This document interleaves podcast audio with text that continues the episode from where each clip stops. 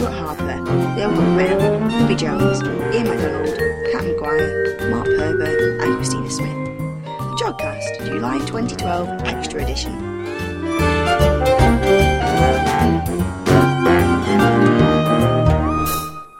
Hello and welcome to the Jodcast. I'm Libby and joining me in the studio today are Kat, Mark, and Jen. You thought I left. Again. I just can't leave. Every time I try to leave, I just get sucked back in. I think JBCA might be a black hole. But you really are leaving this time. I really am leaving this time. It's my last day in Manchester, and Libby kidnapped me into the studio. I was planning on leaving about half an hour ago. She but thinks she's leaving when we finish recording. yes.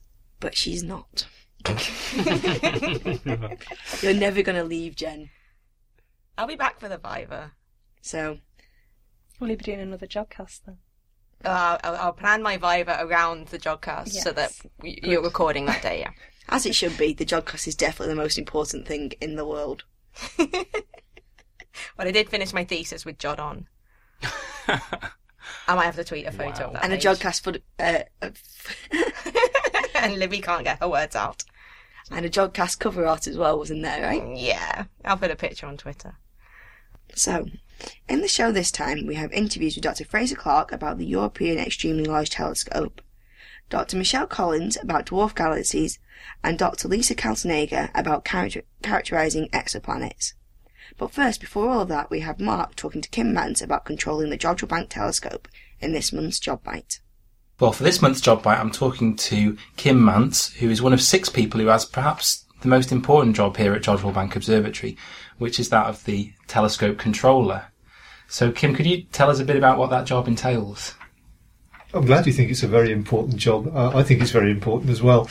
What we do is we ensure that all the telescopes that we operate from Jodrell are used safely and efficiently so that the astronomy that the astronomers want done gets done in the best way it possibly can be.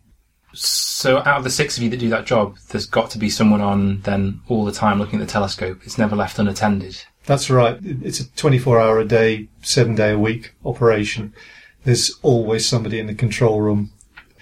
Even New Year's Eve, which is not the best shift to get. Let's Uh, off a small party popper at, at midnight. Yeah, the, uh, the the New Year's Eve celebration in the control room is usually pretty downbeat. The man that's been in for the evening says Happy New Year. You shake hands, and, and the Nightman comes on. Not exactly a riot, certainly. So if you were to, um, as I know you wouldn't, but if you were to abandon your post and no one was to be there as a controller, what what sort of things would would, would then unfold potentially? Oh dear. Um, actually, the very idea of, of, of abandoning the post that, that's that's that's really not in the job description. I was just thinking in terms of what what might happen to the actual telescope. The thing that all controllers fear the most is strong winds, and if the telescope isn't positioned safely to deal with wind loading, we can do serious damage to the structure. So that's the thing we, we have to pay most attention to, and it's one of the reasons why, well, I was told very early on that they don't like having astronomers as controllers. Um, I'm not an astronomer, and the reason they don't apparently want astronomers in the control room is they might be too interested in the astronomy and not so interested in the in the well-being of the instrument. I see. You want to keep the thing going in the long term rather than get some flash bit of astronomy research. So you've got to be dispassionate enough to say, today it's too windy. We're just going to stop. No, no observations. Absolutely. There's a there's a phrase in the book of how to be a controller that's it's all about um, the exercise of authority. Um, essentially, we are instructed to tell people exactly what they can and cannot have in terms of the telescope. So it doesn't matter who it is that that might want to do very very important observation. If we consider it's not safe for the instrument or or for the personnel that might happen to be working around the place, um, we have the ultimate veto.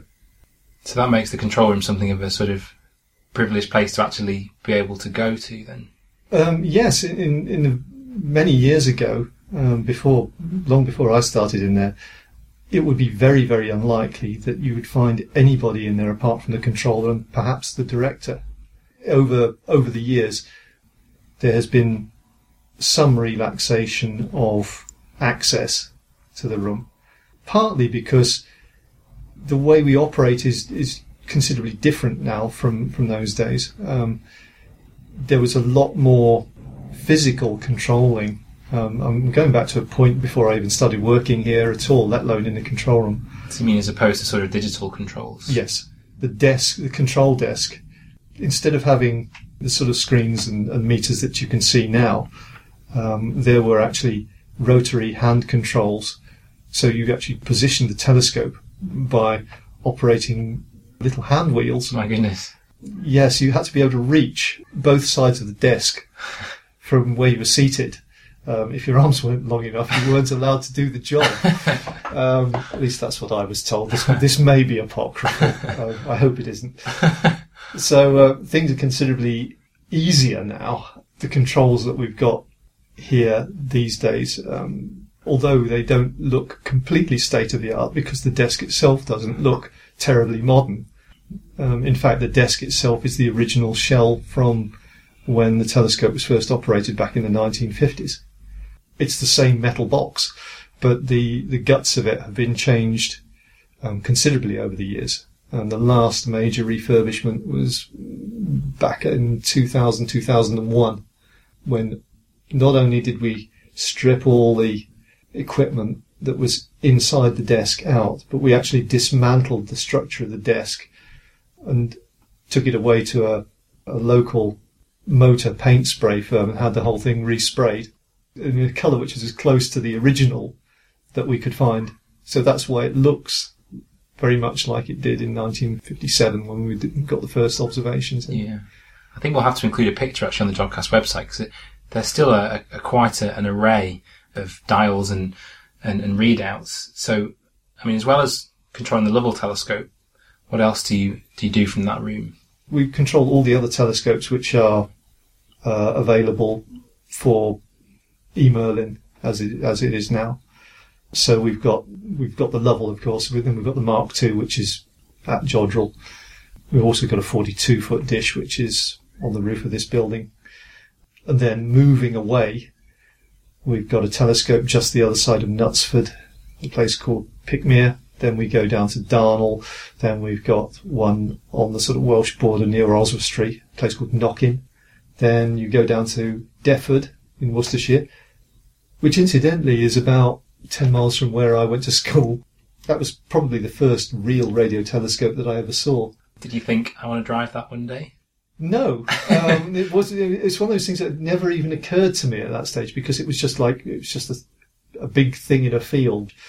I can remember the first time I saw a picture of the Lovell telescope. That It made an impression then. yeah, it was on the cover of a cover of a children's encyclopedia. It's hard to believe that I saw that then, and if I'd only known at that stage that I'd actually be able to drive it, um, it, it would have taken a bit of believing. So you sort of got to have ten pairs of eyes simultaneously in a way to monitor all these telescopes. Oh, I nearly forgot Cambridge as well. We've got one at Cambridge as well. That's the furthest away. Yeah, um, luckily, all the information for all of the telescopes, it's not just the astronomy that comes back, but also the position data, which is what I'm concerned with.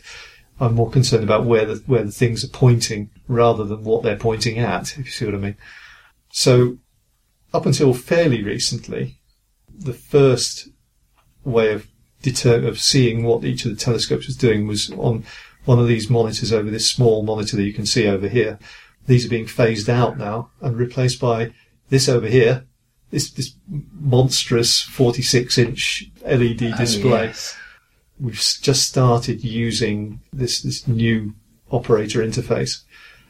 It's graphically pretty striking, but it does mean that you're perpetually having to relearn how to use stuff because somebody will find somebody will have made it work better. It does make it quite interesting sometimes. Yes. So it's not just sitting there twiddling a few knobs. There. Um, no, uh, well, it, the, the strangest thing about about the job is that a lot of the time we don't appear to do anything, and I uh, quite often worry about this because the impression that you've got somebody sitting in a room surrounded by a load of load of monitors and stuff, apparently just gazing out of the window, um, slack jawed.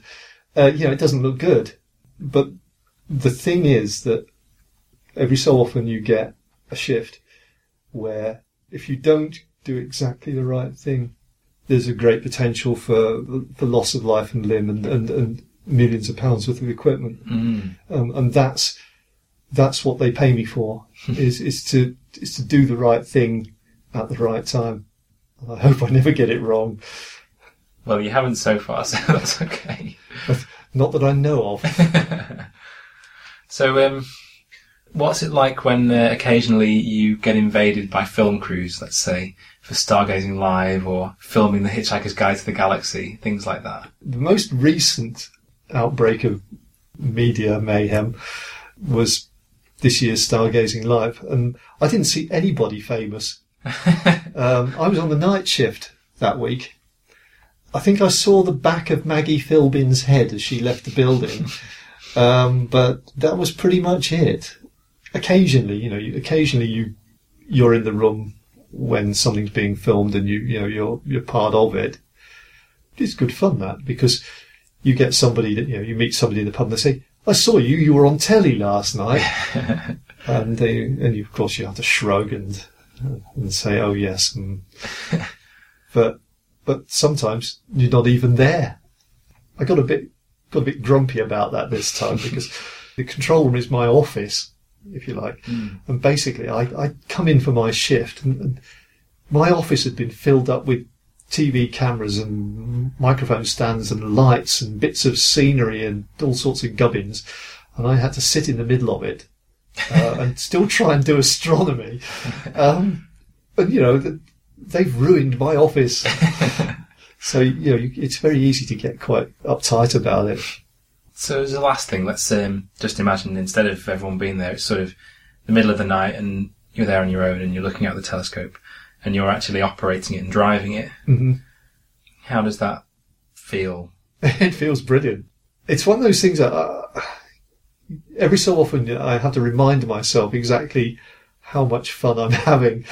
um, these these huge windows that, that give you this this ridiculously good view of the telescope. If you go out outside those windows and stand on this bit of flat the flat roof that's just in front of them, and you can look back into the control room, and at half past three in the morning when it's dark, I occasionally do that. I like to go out on the roof and look in, and I look into the room. and I say to myself, "I work in there. How good is that?" You know, and it's just great. The other thing is when you look out of the window on on this sort of dark and stormy night, and you see the telescope, the strangest feeling sometimes. It's like it is like being on board some kind of enormous ship. Have you, have you seen that bit in 2001? It's a long, lo- there's a lot of long shots in 2001, but there's one of the, the spacecraft. Hmm. It's a long, lingering shot, Yes. and you can see there's a big communications dish halfway down the body of the ship, yes. And it's somehow a bit like that. and I, I sort of, it's, it's like, it is like driving an enormous ship. It's still, I've been, I mean, I've been doing, I've been doing this particular job for ten years now, and it, you know, it still gets me sometimes how just how how ridiculously grand it is to, to do it. Wonderful. Well, on that note, I'll say thank you very much for the interview. No problem. Thanks for that, Mark. Next, Leo spoke to Dr. Fraser Clarke about the European Extremely Large Optical Telescope and the HARMONI Integral Field Spectrograph. Hi, I'm Leo Hopewell. I'm here at NAM 2012, and I'm about to talk to Fraser Clarke from Oxford University about the European Extremely Large Telescope and the HARMONI instrument. So, uh, hi Fraser, thanks for joining us. That's okay. Good to speak to you today.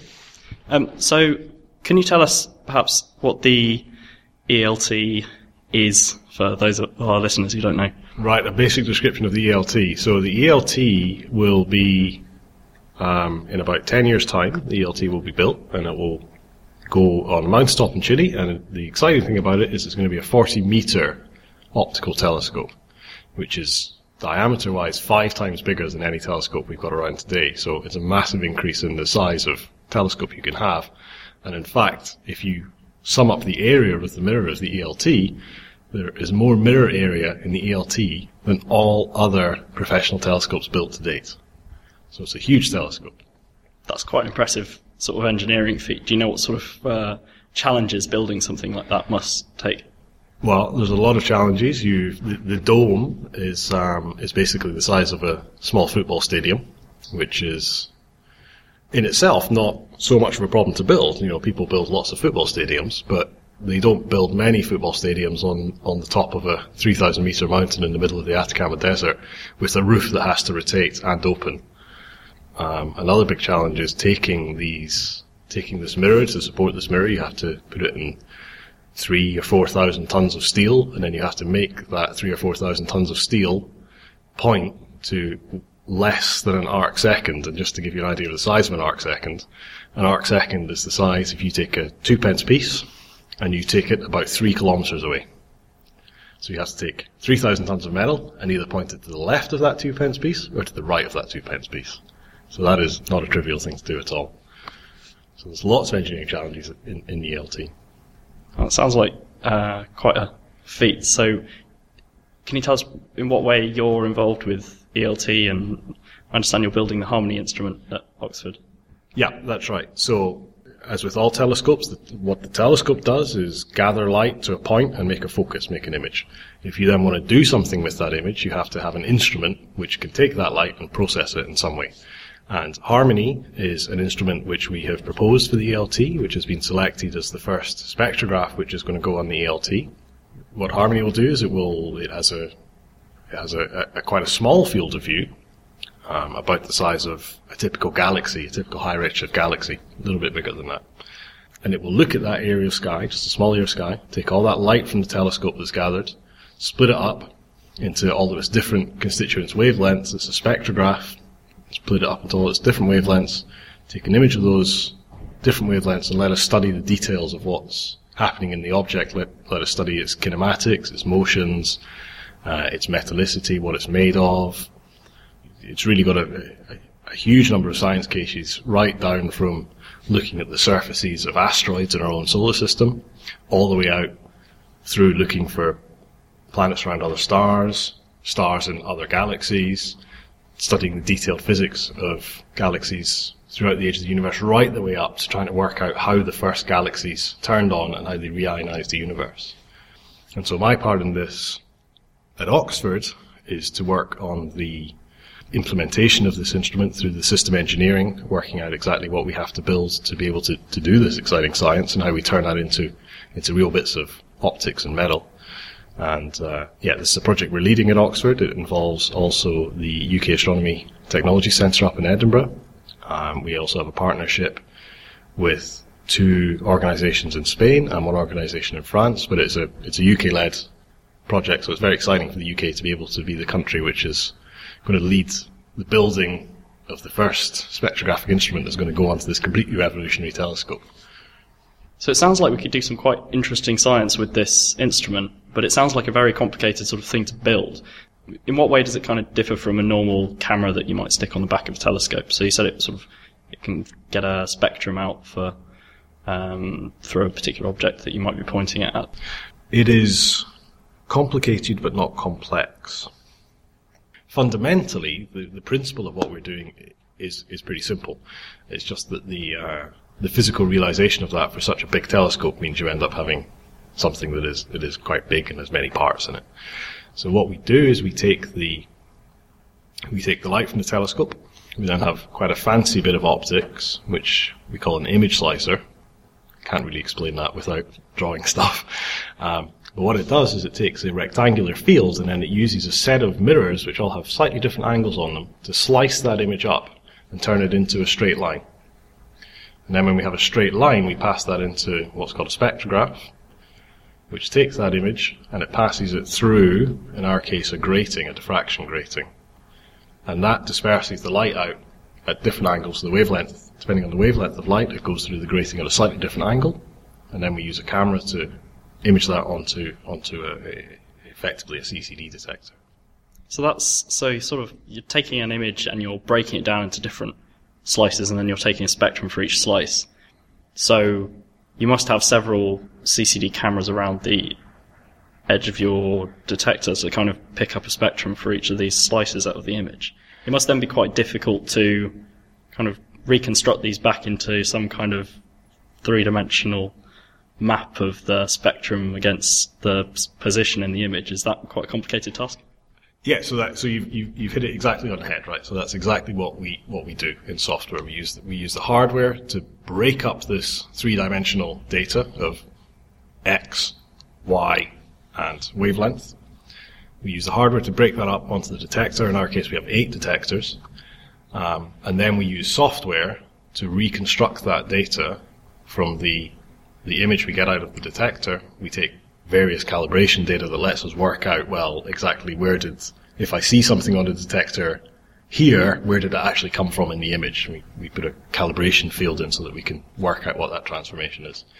And then in software, we take the CCD images, chop them up again in software, and then rearrange those so that we end up with what we call a data cube, which is a three-dimensional representation of, of, of what we've observed with x in one direction, y in the other direction, and then wavelength in, in the third dimension. It's quite an impressive feat, I think, to, to achieve. So, you mentioned earlier a bit about the sort of science goals with this instrument. Are there any particular science goals you're particularly passionate about or interested in uh, approaching with this instrument? Yeah, so I, you know, my my background is in astronomy, and I do probably more engineering than I do astronomy.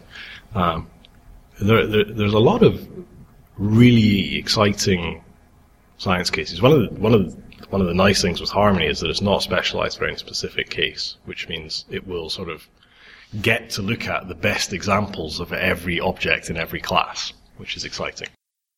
From my respect, the sort of science that I'm working on is is um, to do with, with brown dwarf. The uh, brown dwarfs go below the lowest massive star you can get, and they're very cool objects, both you know in, in the in the sense that they're quite interesting, and also they're just physically cold. The coldest ones we know of are about the temperature of, of this room. Um, and so HARMONI is so sensitive in the, in the infrared that it'll let us study these very cool objects, and that's quite an exciting one.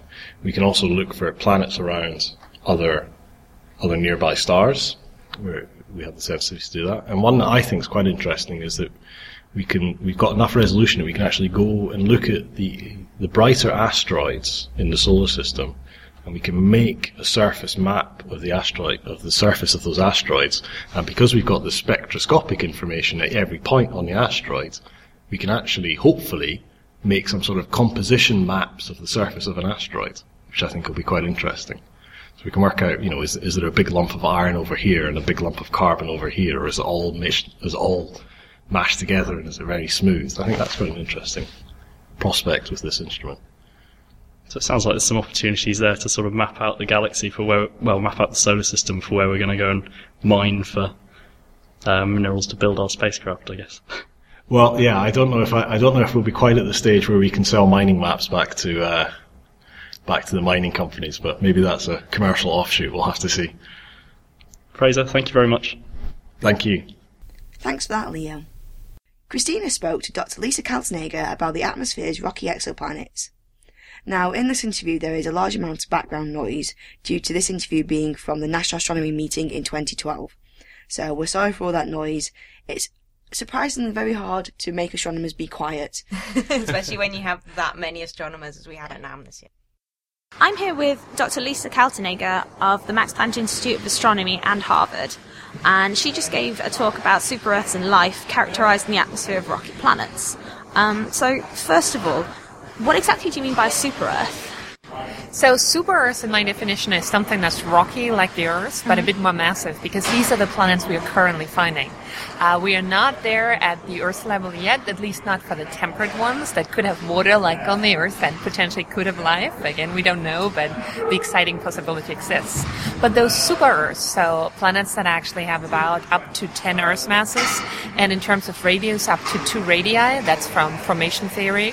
Uh, those ones we already found. We already found a couple. Kepler found uh, lots of samples, radial velocity from the ground, the wobble technique that is looking for small planets around close by stars found a, a couple of it. So we have a handful of those already at the right distance from the star that there could be liquid water. So this is like the habitable zone, the Goldilocks zone. Absolutely, that's what we call the habitable zone. It's basically, if you think about it, like you standing close to a bonfire. Mm-hmm. If you're too close in, it's too hot. If you're too far out, it's too cold. And there's one region where you're going to be comfy standing there. And that is basically similar, if you think about it, that the habitable zone. At that region, it's not too cold, so water's not going to freeze out. It's not too hot, so water would evaporate and actually get lost to space, what we think happened on Venus. Mm-hmm. It's just a region where it's just warm enough that it's not frozen, but that you can have liquid water. And that is a certain distance from the star. Depends on if the star is very hot and big or small and cool. Again, bonfire analogy. Mm-hmm. Big and hot bonfire, you might want to stand further away. And so this is what we're concentrating our search on for these planets because if there's liquid water on the surface, A, from biology, we think that we need liquid water for life. That's what biologists actually tell us, so I, I tend to believe what they tell me.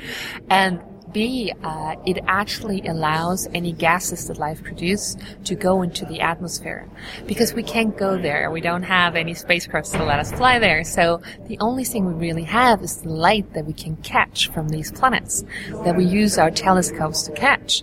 And so right now we're working on things like the James Webb Telescope, the telescopes coming up after Hubble, and ground based on the E-ELT, the European Extremely Large Telescope, great name, uh, that is about, both of them are about to go online in about 2018, so only a couple of years, five to six years, and those would give us the first opportunity if we find an Earth-like planet close by, one of those super Earths, mm-hmm. to look at these and actually have a look at their atmosphere. And that would tell us whether or not they're analog to the Earth. So they see, or they show things like water, uh, ozone, oxygen, CH4, and CO2. That basically is a cocktail that we see in our own planet. And the combination of oxygen or ozone with a reducing gas like CH4 tells you that a lot of oxygen is being produced and that is produced on the Earth by biology. And if it's not an incredibly hot planet, we have no other explanation for the huge amount of oxygen because it sticks around while you have reducing gas that it actually reacts with really fast to be produced. So that's right now our fingerprint for habitability. Or it could be something like Venus or Mars, where you see CO2 in the atmosphere, but you don't see water or oxygen. Uh, and so if you think about it, it's very interesting. You have Venus and you have the Earth. And if you have radius and mass of the two, like we get right now for some of these small planets, uh, they look pretty similar, right? Because the mass of Venus and the Earth is roughly the same, and also the radius is. But they provide such a different environment, one being habitable, one not. And so this is why we really need the light from those planets, whether in transit when they go in front of their star and part of the starlight gets filtered through the atmosphere, or by blocking out the stellar light with a coronagraph. Either of these methods will give you access to the planetary atmosphere, and that's what you want, because that tells you if the atmosphere is similar to ours or to Venus or completely different, and then if there are signatures of biology in it. So the really fascinating thing for me is really that we're finding uh, not just other continents. If you think about the old explorers, we're finding other worlds, and among those could be some worlds like ours. And we're this generation that gets to do the first steps. We're on these first steps. And maybe if we're really lucky and we have Earth-like planets nearby, we don't know that yet, but the probability is high. We could now in about 10 years just looking up at the sky and saying, look, this one just might have another Earth like ours. And I think that is pretty fascinating that we're going to be that generation that actually gets to do that. That's that's absolutely amazing. thank you so much for, for stopping to talk to us. And yeah, thank you for being on the Jodcast. Oh, my pleasure. Have fun. Thanks for that, Christina. In our final interview, Stuart spoke to Dr. Michelle Collins about dwarf spheroidal galaxies around Andromeda. And as we know from last month, uh, Andromeda is Jen's favourite galaxy. One of two. One of two. M87 is there as well. Okay, so here's the interview. So this is Stuart Harper, and I'm here with Dr. Michelle Collins from MPIA. Hello. And she's going to tell us a little bit about her talk today, hopefully, on dwarf galaxies around Andromeda. That's right, isn't it? Yeah, that's it. So we've been looking at a lot of these dwarf spheroidal galaxies, which are the faintest galaxies that we can actually observe. So compared to the normal galaxies that you see in, in the Hubble Space Telescope images, they're very unimpressive. You really can't see that they're there above the background, but we can find them uh, in wide field surveys. And we're very interested in following them up with spectroscopic instruments, so we can measure the individual stars and then the dynamics of the system. Because they're so low luminosity, we can really use the stars to trace the dark matter potential. And of course, dark matter is this big unknown in astronomy, so everybody really wants to study it in as much detail as possible. And these are great little tools for doing that because they're such small scale objects. So. Perhaps you should explain a little bit about what a dwarf galaxy is. I mean, what sort of stars do you get in it? How many stars do you? Yeah, Like, so well, how many stars do you get compared to a normal galaxy? I mean, what makes it a dwarf in particular? I know. Yeah, so they're, I mean, compared to a normal galaxy, they're very, very faint, so very few number of stars. So typically in, say, the Milky Way, you have sort of 10 to the 10, 10 to the 11 stars uh, in the galaxy. Um, these galaxies can have as few as um, 100 stars, or the, well, the light equivalent to 100 suns anyway, within the systems. And typically the stars are very old as well. So it's anything from a few hundred stars to up to sort of 10 million stars is typically what we see in these objects. So much smaller, much less luminous than the Milky Way and Andromeda and other large spiral galaxies. And very old stellar populations. It's thought that they formed very early on in the universe and haven't really done much evolving since. Because they're so low mass, they can't accrete much gas to themselves, and they are not able to bring in the material they need to form stars. So they stopped evolving very early on, and now, in terms of their stellar components, they look much like they would have done very early on. Do they form at the same time as the host galaxy, which they're orbiting? Um, Um, so they form before typically. So host gal- so the big galaxies we see, like the Milky Way and Andromeda, are actually built up from much smaller galaxies. So people often refer to dwarf galaxies as building blocks of large galaxies, although that's technically not correct because we still see them today. So they're very much like what the building block blocks would have been that made up galaxies like the Milky Way and Andromeda, but they've survived to the present day without being sort of mushed into larger galaxies. So, are we expecting them to at some point collide, or are they in like a, a safe orbit around the host? So some of them are on very on, on orbits that won't decay, so they'll be orbiting their hosts for a long time yet. But some of them we actually see are in the process of being completely torn apart, and then others are sort of in between. So they're right now they're okay, but at some point they'll probably merge with their hosts.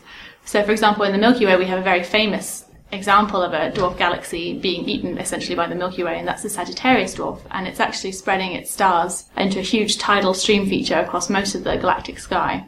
It's a very impressive. All of them eventually will end up right within the center of their host halos and just be completely destroyed. But it'll take them different amounts of time to do that. So, going back to sort of what you're talking a little bit more on about. So, you mentioned dark matter at the beginning. So, how do these dwarf galaxies? What do they sort of tell us about dark matter?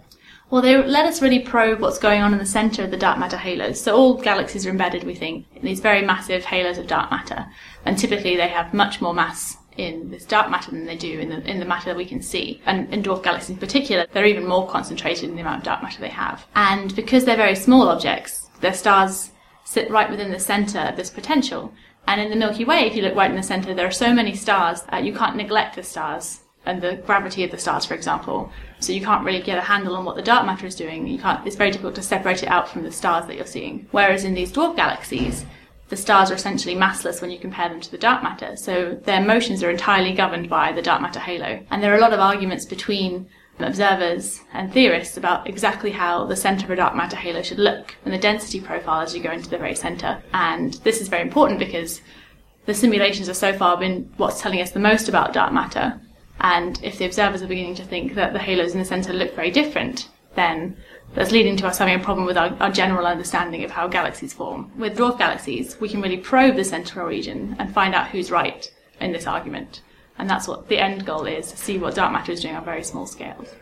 Okay, so it's they're, they're useful tools just because you can sort of look straight into the middle of them because they're not very dense with other stellar mass. Exactly, yeah, exactly. Is there a reason why dwarf galaxies have ended up with so much more dark matter Um, in their centres, I mean, on their formation as opposed So it's just that they're less able to form stars than some of the bigger galaxies because so as the galaxy grows and gets more and more massive, obviously the gravity of the system is much greater. So it can pull in more galaxies to itself, and those galaxies will contain gas and stars. So it will bring in a stellar component, but it will also bring in the gas, which is the material used to make stars. Uh, the dwarf galaxies are much less massive.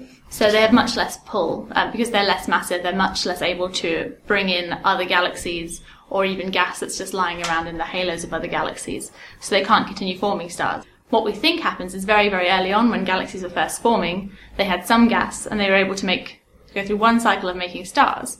And then typically that produces a lot of material that you can then, it's from supernovae and stuff, you can then use that, reuse that material and make more stars and so on. But with these galaxies, the energy produced by these supernovae was sort of greater than the, the gravitational potential that they had, so they couldn't hold on to that gas. So they're just left over with some of the original population of stars that haven't yet gone supernova, and they haven't really been able to make much more since because they haven't been able to hold on to that material that they need to make stars. So it's just much less dense. Whereas if you have a much more massive halo, you can keep doing this and then bring in more and more material, so you end up with a much denser population of stars.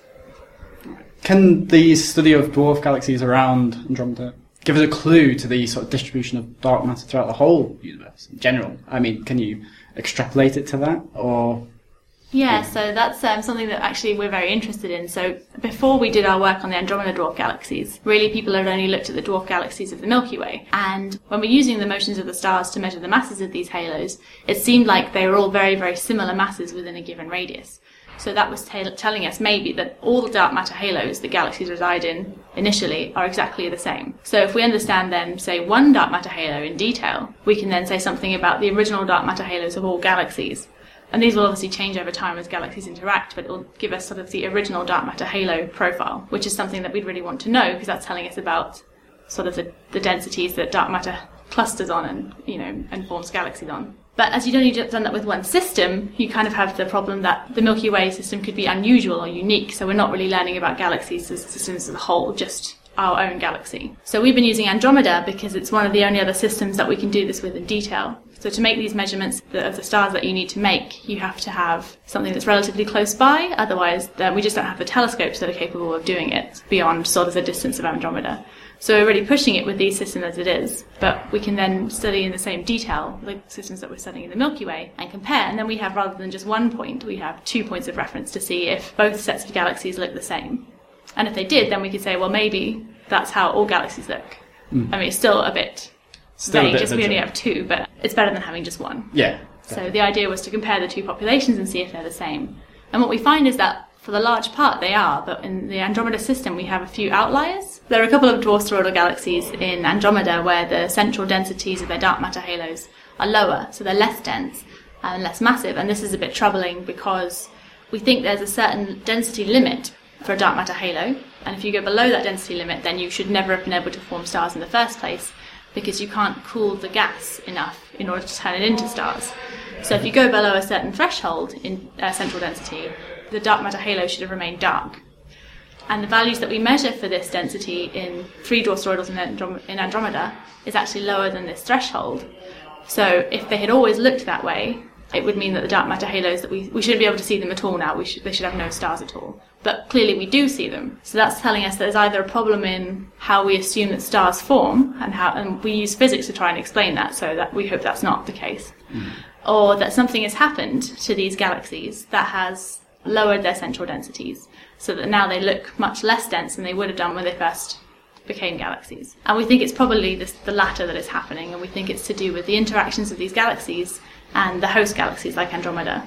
So Andromeda obviously has a much larger mass than these galaxies. It has many more stars and much more dark matter overall. So uh, the gravitational effects of that can remove some of the dark matter and stars from the, the galaxies that are orbiting it. And as such, that could lower the central densities of these dark matter halos. And I think that's what this data is telling us. And it's a very important effect because there are a number of people, I think, that study dwarf galaxies and they make the assumption that they look exactly the same now as they did when they were first formed. And then they use the results that we're seeing now to say this is how galaxies form overall and this is what the first galaxies sort of look like and to derive you know information about how stars are formed over time. And I think what these results are telling us is that we can't assume these galaxies look exactly the same as they did when they were first formed, and we need to understand the effect that their host galaxy is having on them uh, better. And that's pretty much what we've been working on. So does that mean there is sort of st- is the stellar material from the dwarf galaxies are being stripped off, or is it the dark matter as well, or And so it's I mean, so is it so yeah. it's changing everything? So everything. So it tends to be that because So- the dark matter halos are much more massive, that the hmm. dark matter gets stripped off first and then the stars. But eventually the stars will get stripped out too. so do you see stars actually moving between the galaxies then as well? Actually, Um, the can you see those? Is that possible? Is it? It is for some objects, yes. So, like the Sagittarius dwarf in our galaxy, we can see the stars being stripped off in our halo. So they're being smeared out across most of the galactic sky, which is pretty exciting. And then in Andromeda, there are a few cases where we can see very beautiful streams of stars as well being pulled up, sort of feeding into the into the host galaxy, into Andromeda from many different directions. And in some cases, we can see the progenitor, so the the dwarf galaxy that's being stripped. But in other cases, we can't. So it's uh, a lot of people are hunting for those as well. It's harder to see them in Andromeda in general because they're, they're very low surface brightness. So even though we have this very deep survey, the PAndAS survey, which is a, a large scale photometric survey of the entire Andromeda system, it doesn't it goes deep enough to resolve the very bright streams, but there are a lot that we wouldn't be able to detect, I think. So it's it's often hard to see the effects of stars being stripped out unless it's a very violent case, like the Sagittarius stream in our galaxy. So what about the future? I mean, you said that you can only really do it on Andromeda on our own galaxy. Mm-hmm. What do we need to be able to go to further galaxies? Is that even possible? So there are actually a few telescopes that are being built over the next decade that should help us be able to push out further in distance. So there are these 30 meter telescopes that are being built. There's one being built by ESO, the Extremely Large Telescope, and there are also a couple that will be built by the United States, and some other people are involved in those collaborations as well. These telescopes will allow us to push out much further in distance, so we can hopefully go out into the local universe. So rather than just the local group, we can go out to a few megaparsecs and study galaxies and their satellite distributions and properties. So that's hopefully with those telescopes we'll be able to push out further. But at the moment we're just limited by the telescopes that we have, pretty much.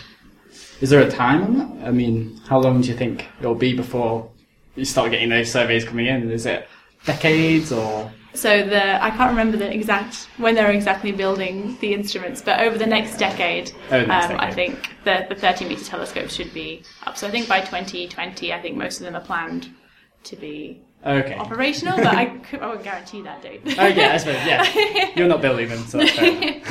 But yeah, so I think oh, so it's supposed to be over the next decade that we're starting to see these 30 meter telescopes come online, hopefully. So, Okay. so that'll be a very exciting time for all of science, really. Yeah, yeah, be really good. Okay, well, I think we can leave it there. I've Okay. pretty much talked about everything. So thank you very much, Thank you. and uh, goodbye. Bye. Thanks for that, Stuart. Now we come to the part of the show where we fit in all those other things we can't fit in anywhere else the odds and ends. Now, Kat, what odd and end do you have for us in this show? Uh, my story is about the results of an experiment that demonstrates that spaceflight slows the aging process. Uh, and this experiment was carried out by an international group of researchers who shot a group of a particular unpronounceable type of worm into orbit on the International Space Station and then compared their development with that of a control group on Earth. And what they found was that the space worms lived longer and had lower levels of this protein that's associated with aging. And they put this down, this increased longevity, down to the low gravity, which they say may have switched off certain genes connected with the aging process. Yeah. I always thought that being in space was quite bad for you, like because there's no gravity, so you sort of get muscle wastage and things like that. Yeah, well, they talked about that in this paper. They talked about, I mean, they, they demonstrated that um, the muscle shrinks, but that it ages better. So I think that uh, they they made the point that the muscle shrinkage is just really down to, well, you're not having to use them as much, so it's not um, a pathological thing, so it's not dangerous, so to speak. I suppose you could do a bit of exercise or something. Yeah, well, they do, don't they? On the ISS, they have quite a rigorous regime of exercise if they're going to be on there for a long time. I yeah. think. So I uh, guess this in this this kind of research is going to become more and more prominent as NASA and people start thinking about sending astronauts out to Mars and on longer space flights. Yeah, well, that was the um, that's why they, they were doing the research to have a look at how long missions in space might affect the human body. Um, but I think it's quite a nice, nice benefit. Maybe, Yeah. yeah, maybe 'cause- maybe living on Mars would would increase our lifespans and Well, they they talk about having missions to Mars, and one option would be that you go there and you don't come back. I really do not like that idea. But then not only do you go there and you don't come back, you also live longer. if that's the payoff, it might So- be a good way to convince people to go. Yeah. And then once you're on Mars, because that's talking about the low gravity Mm. in space, but e- uh, even once you're on Mars, the gravity is lower. So even once like people establish like colonies or whatever there, then those people would live longer. That'd be kind of cool. Would it convince you to go to Mars, Jen? Maybe if I had been able to go as a child and then be a teenager for longer, I think definitely teenage years were fun. But this would put lots of um, de-aging anti-wrinkle cream probably out of business. I think it's quite a drastic measure, really. I think I'd, I'd prefer to buy a pot of cream than I don't know. At least it's something you wouldn't have to pack on the journey to Mars. This is true. Well, we know you're leaving Manchester, but this is going a bit far. All the way to Mars, just to extend, extend your lifespan a bit. Yeah. I think the thing that I really liked about this story, apart from it, it you know, being interesting for planning purposes for future space missions, is that this kind of research is also uh, has applications for medicine on Earth. So it was a, although it was a, an experiment done in space, it has, you know, implications for things outside of astronomy. So I guess a lot more work will be done on that protein that stops the aging process. Oh yeah, Let's get lots of uh, new science on that. And it's definitely not due to the fact that they're going a little bit faster, orbiting around the Earth, than um, it's just the reduced gravity. yeah. It's it's purely the effect on the the effect of low gravity on the genes. I mean, you'd have to be going pretty close to the speed of light to see those kinds of effects, Yeah, I think which prob- the International Space Station is not. no. Well, I have an odd end about Pluto, which, uh, since being demoted from a planet to a dwarf planet in 2006, has actually been doing rather well. And it's just been announced this month that it has a fifth moon around it. A fifth? A fifth moon. Not just one, which was discovered in 1978, or the two that were discovered in 2006, or the one that was discovered last year. Now there's another one. Although it's pretty small, it's apparently an irregularly shaped lump. Around 6 to 15 miles across. So I guess that's because it's irregular. And I also think it's quite hard for them to get a good handle on how big it is because they, they used Hubble, the Hubble Space Telescope, to find it, but I think it's just a kind of a dot, a point for Hubble. So they have to look at how bright it is and try and work out how, how big it is, basically. But it's an interesting one because it's also the second closest moon to Pluto after Charon, which is the big moon that you tend to know about. Um, so I don't know if it's in the same plane or whether the gravity is just not strong enough for it to interact with the other moons. But it's quite interesting that they're all in a stable configuration because these five moons apparently are much more compactly um, distributed than moons around most of the other planets in the solar system. If Pluto is not a planet anymore, can it technically have moons? Are they like dwarf moons, minor moons? I think they're still moons around dwarf planets. Also, I shouldn't have said the other planets because that implies that Pluto's a planet. Of course. Um, I think that the IAU was too tired after defining what a planet was to try and define what a moon was. So it's a moon of a dwarf planet. I think whether that makes it a dwarf moon, I don't know. But that- surely that implies the moons have to be very small as well. Well, yeah, they'd have to be smaller than the planet. It's also interesting about Charon, isn't it? Because there are some people who think that it that should also be a dwarf planet rather than a moon of Pluto because it's big enough that they're not quite, you know, it's not properly orbiting around Pluto. They're both, or, uh, as with all, all two-body systems, they're orbiting around a uh, center of mass, but that center of mass is actually quite far in in most things. It's outside Pluto's Yeah. radius. That's the thing. But yeah, that's that's a point that will maybe settled in the future definition of a moon. I definitely don't don't want to be involved in that debate. We still have to define exoplanets, don't we? Like the proper the IAU definition of planets only extends to our solar system. Yeah, it's too difficult after that. Well, this moon, it makes me wonder where Pluto's moons have all come from. I mean, were they captured from the Kuiper Belt? How come it's got so many moons for such a little dwarf planet? Maybe it's like um, you know how we think that our moon formed from an impact with the Earth of a similar size, something that was maybe the size of Mars, impacted, and then some of that got kind of squished onto the Earth, and then the rest of it formed the moon. Maybe there were two impacts, and one survived as Pluto, and then the other was made the moon. Or maybe this impact had fragments that, because the gravity wasn't as strong, didn't become part of the biggest moon. Who knows? Who knows? It's fun to speculate, isn't it, when we have no idea? well, the reason they've really been looking for these moons is because there's a probe called New Horizons, which is on its way to Pluto and is going to get there in 2015. And Hubble is trying to make sure it knows about all the um, hazards near to Pluto so that it doesn't happen to bump into one of them. I don't think bumping into them will be any good. So definitely, it's not like a deep impact mission. We would like to avoid them, but we're thinking about how you would change course of the satellite. Well, apparently they can make small adjustments, so they have to make them far enough in advance that then they can just nudge New Horizons' course a little bit so that it would then miss any potential hazards. But you can't sort of do it really quickly. You can't just do a handbrake turn in space. I think at least not with not with New Horizons. But even if you it could move quite quickly, you've still got to account for the delay in when you send the signal to New Horizons to say you should move a bit, because it's so far away now that it would take quite a long time. Yes, a few hours, isn't it? Yeah. Well, Pluto's just getting more and more interesting, so not being a planet anymore doesn't seem to have hurt it very much. Well, it's gained four new moons since it's been demoted. Oh, that's one consolation prize, I guess. And Libby's probably going to shout at me because I don't have an odd and end because I wasn't planning on being here. And we all know you're not that odd, and it's not really the end. Mark, I'm good. That's just awful. Fine, you are odd, and it is the end. Whichever way you like it. I definitely prefer you are odd. Thanks. But Thanks, definitely guys. not the end. Really gonna miss you. You'll be back. Now for something you don't have to wait till 2015 for. Mark talks to Iain McDonald, who answers your astronomical questions. Our first question comes by email from Scott McKee.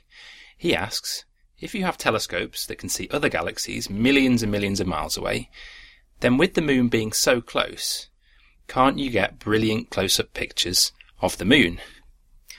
Actually, no, we can't. And before I explain the reasons why, we need to know a little bit about angles. Now, us astronomers work with very small angles when measuring the size of things in the sky. We take a degree and we split it up into 60 arc minutes, and then split an arc minute into 60 arc seconds. The moon's about half a degree across, so it's about 1800 arc seconds. And at the distance to the moon, each arc second works out to be about a kilometre across. So how small an object can we see with a telescope? Firstly, we're limited by the Earth's atmosphere. Now, the movement of the air in the atmosphere distorts the light that we receive from space, and this is what caused the stars to twinkle in the first place. And it can be a real pain for astronomers because it makes all our pictures a bit blurry. Even from the best sites on Earth, we're limited to about half an arc second, or about 500 metres across the moon. We can get around this by fancy electronics and so forth, but even the best telescopes we can use only see things that are about a tenth of an arc second across, or 100 metres, on the moon. Now that's 100 metres from the best telescopes that we have. Now if you want to have some context for that, the Apollo orbiters captured images at about 30 metres resolution. And earlier this year, the Chinese lunar orbiter Chang'e 2 returned images at about 7 metres resolution. So it turns out it's just a lot better to send a spacecraft to the moon to map it. So what do we get from big telescopes if it's not just to see small details? Well, it's not all about the resolution, although the high resolutions that we do have mean that we can detect some pretty fantastic things. But what a big telescope really means is more light. Some of the faintest things that we look at are over a billion times fainter than you can see with your eyes. So, while we'd like a telescope a few billion times bigger than the human eye, we've got to settle with the biggest ones that we've got today, which are a few million times as big. So even with these big telescopes, our real limitation is just the fact that we're trying to peer into the darkness to see faint fuzzy blobs. So sometimes it's not all about the spatial resolution or the smallest thing that you can see then. Not always, but it does help sometimes.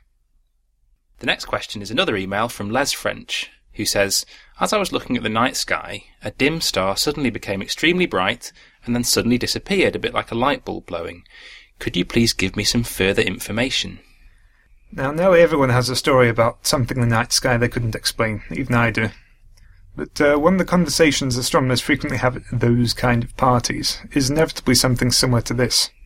Almost every time, no one remembers enough information for us to answer it. Now, Les, on the other hand, has included a lot of information about what he saw, including the direction, altitude, and time. Even then, there's several possibilities. However, most times you see something like this in the sky, they turn out to be either a satellite, or a meteor, or an aeroplane. Now you may laugh that someone doesn't recognize an aeroplane, but when it's dark, and it's close to the horizon and heading towards you, it's not always easy. I've got the unfortunate situation of living at the end of the landing path for Manchester Airport. Often the only way I can tell something's a plane is when it turns to land, and it starts to get dimmer and starts flashing its landing lights. More commonly, however, something unexplained like this might be a meteor. Most meteors are just momentary flashes of light, but some can be big enough to last for several seconds. They often produce bursts of light as they fragment, and this can produce very vivid colours as they charge the surrounding atmosphere. Now these typically move across the sky very fast, unless, of course, they're heading towards you. These can often be tied to various meteor showers, but the biggest ones are sporadic and can happen at any time. So if you see something that's bright and changes suddenly, um, and is very colourful, then this can often be a meteor. But quite often man-made satellites can also spook people.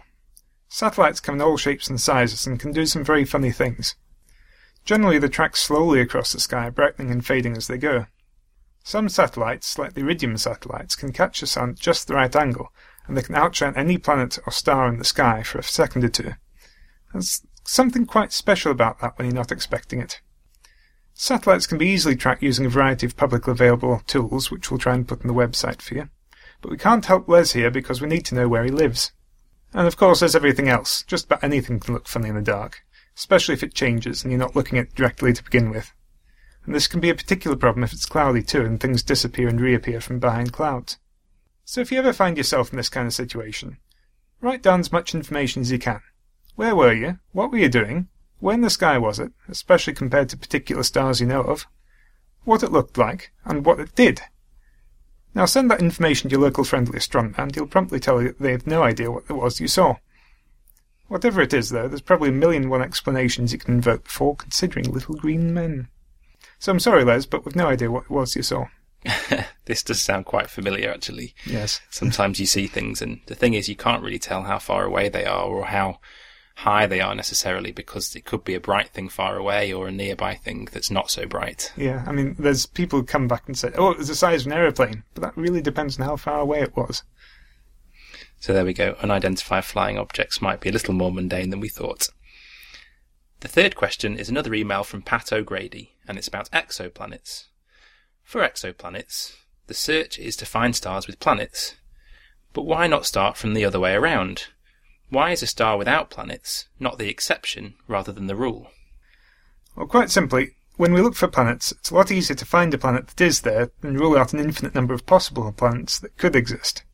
For almost every star, proving that isn't a planet going around is currently impossible. So the truth of the matter is that we don't really know whether having planets is normal for a star or not. We also don't really know how many planets is typical number for a star.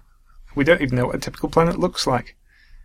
But we're getting closer to finding out, thanks to a number of projects, particularly the Kepler space mission.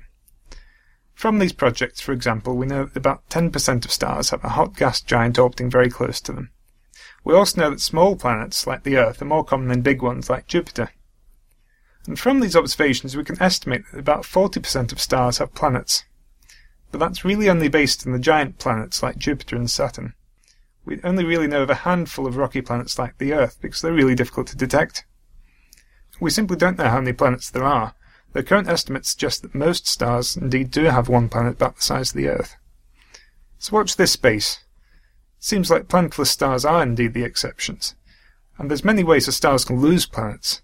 So understanding why some stars have planets and some don't will ultimately tell us a lot about how stars formed interact with each other it's really just an emerging field, isn't it? Detecting planets around stars. That's the thing. It's it's it's quite difficult to do. And well, if you go back about twenty years, it just wasn't even possible. Certainly, and twenty years ago, we didn't even know that there were planets outside our solar system at all.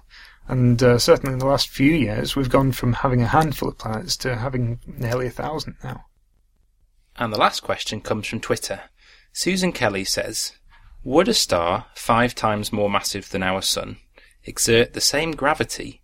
as a much more compact neutron star of the same mass. First of all, a very minor technicality here. We can't get a neutron star that's five times the mass of the Sun, be so dense that it would collapse into a black hole. The most massive one we know of is about two times the mass of the Sun. So we'll rephrase the question.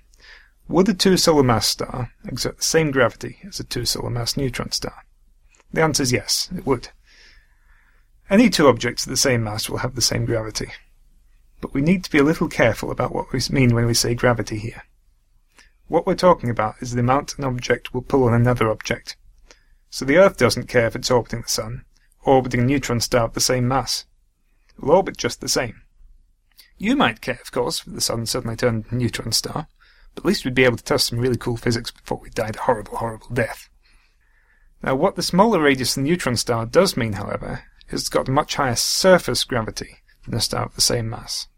And if you're able to stand on the surface of these two objects, and I really wouldn't recommend it, then you'd experience gravity very differently.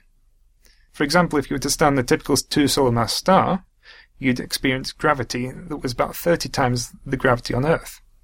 However, since the star doesn't have a solid surface, you'd just plunge to a rather different, fiery, unpleasant death. Now, if you were able to stand a two solar mass neutron star, you'd briefly experience something a little different.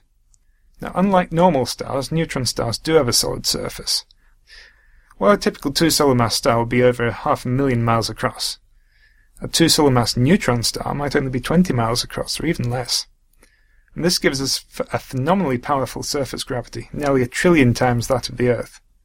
If you were able to stand one, you'd instantly get made into atomic pancake on the surface. So in short, two objects of the same mass will always have the same gravity. However, if one's a lot denser, then it allows other objects on the surface of them to experience gravity up close. Oh, and the universe is a really nasty place filled with a million interesting different ways to die. this always puts me in mind of black holes a bit because sometimes people say, well, don't black holes just suck everything in? And I sort of say, well, if you're far enough away from them, then no. But you can get close to them because they're so compact. And if you do get really close, that's when you're in trouble. It's actually really difficult to get that close to a black hole unless you actually get aimed directly for it.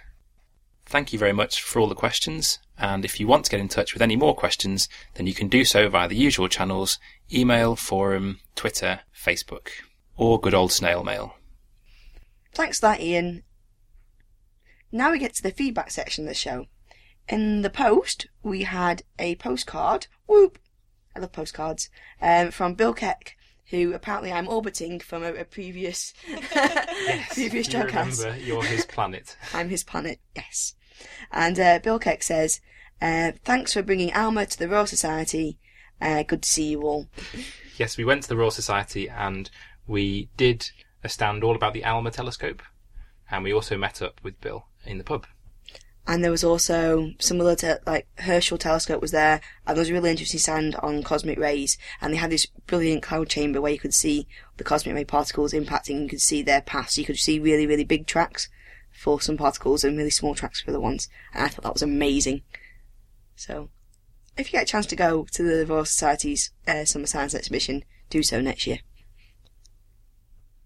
On the forum, we had a message from Paul Gordon, who said that he's been listening to the Jodcast for a couple of months and working his way through the back catalogue. Um, he said the Jodcast is a vital part of his driving listening experience, and thanks and keep up all the good work. So thank you, Paul, and we hope, um, in response to that, that you keep up the good work on the forum because everyone should post on our forum because it's ace. And on Twitter, thank you for all the retweets and the follow Fridays. And if you want to get in touch, you can do so by the website at www.jodcast.net. On the forum at forum.jodcast.net. On Twitter at twitter.com slash jodcast. On Facebook at facebook.com slash jodcast. On YouTube at youtube.com slash jodcast. On Flickr at flickr.com slash groups slash jodcast. And don't forget you can send us post. The address is on the website. So that brings us to the end of the show. Thanks to Kim Mance for the JodBite. Thanks to Dr. Michelle Collins, Dr. Fraser Clarke, and Dr. Lisa Kaltenegger for the interviews. The editors were Dan Thornton, George Bendo, Mark Purver, and Christina Smith. The producers were Dan Thornton and Christina Smith. And until next time, Jod on.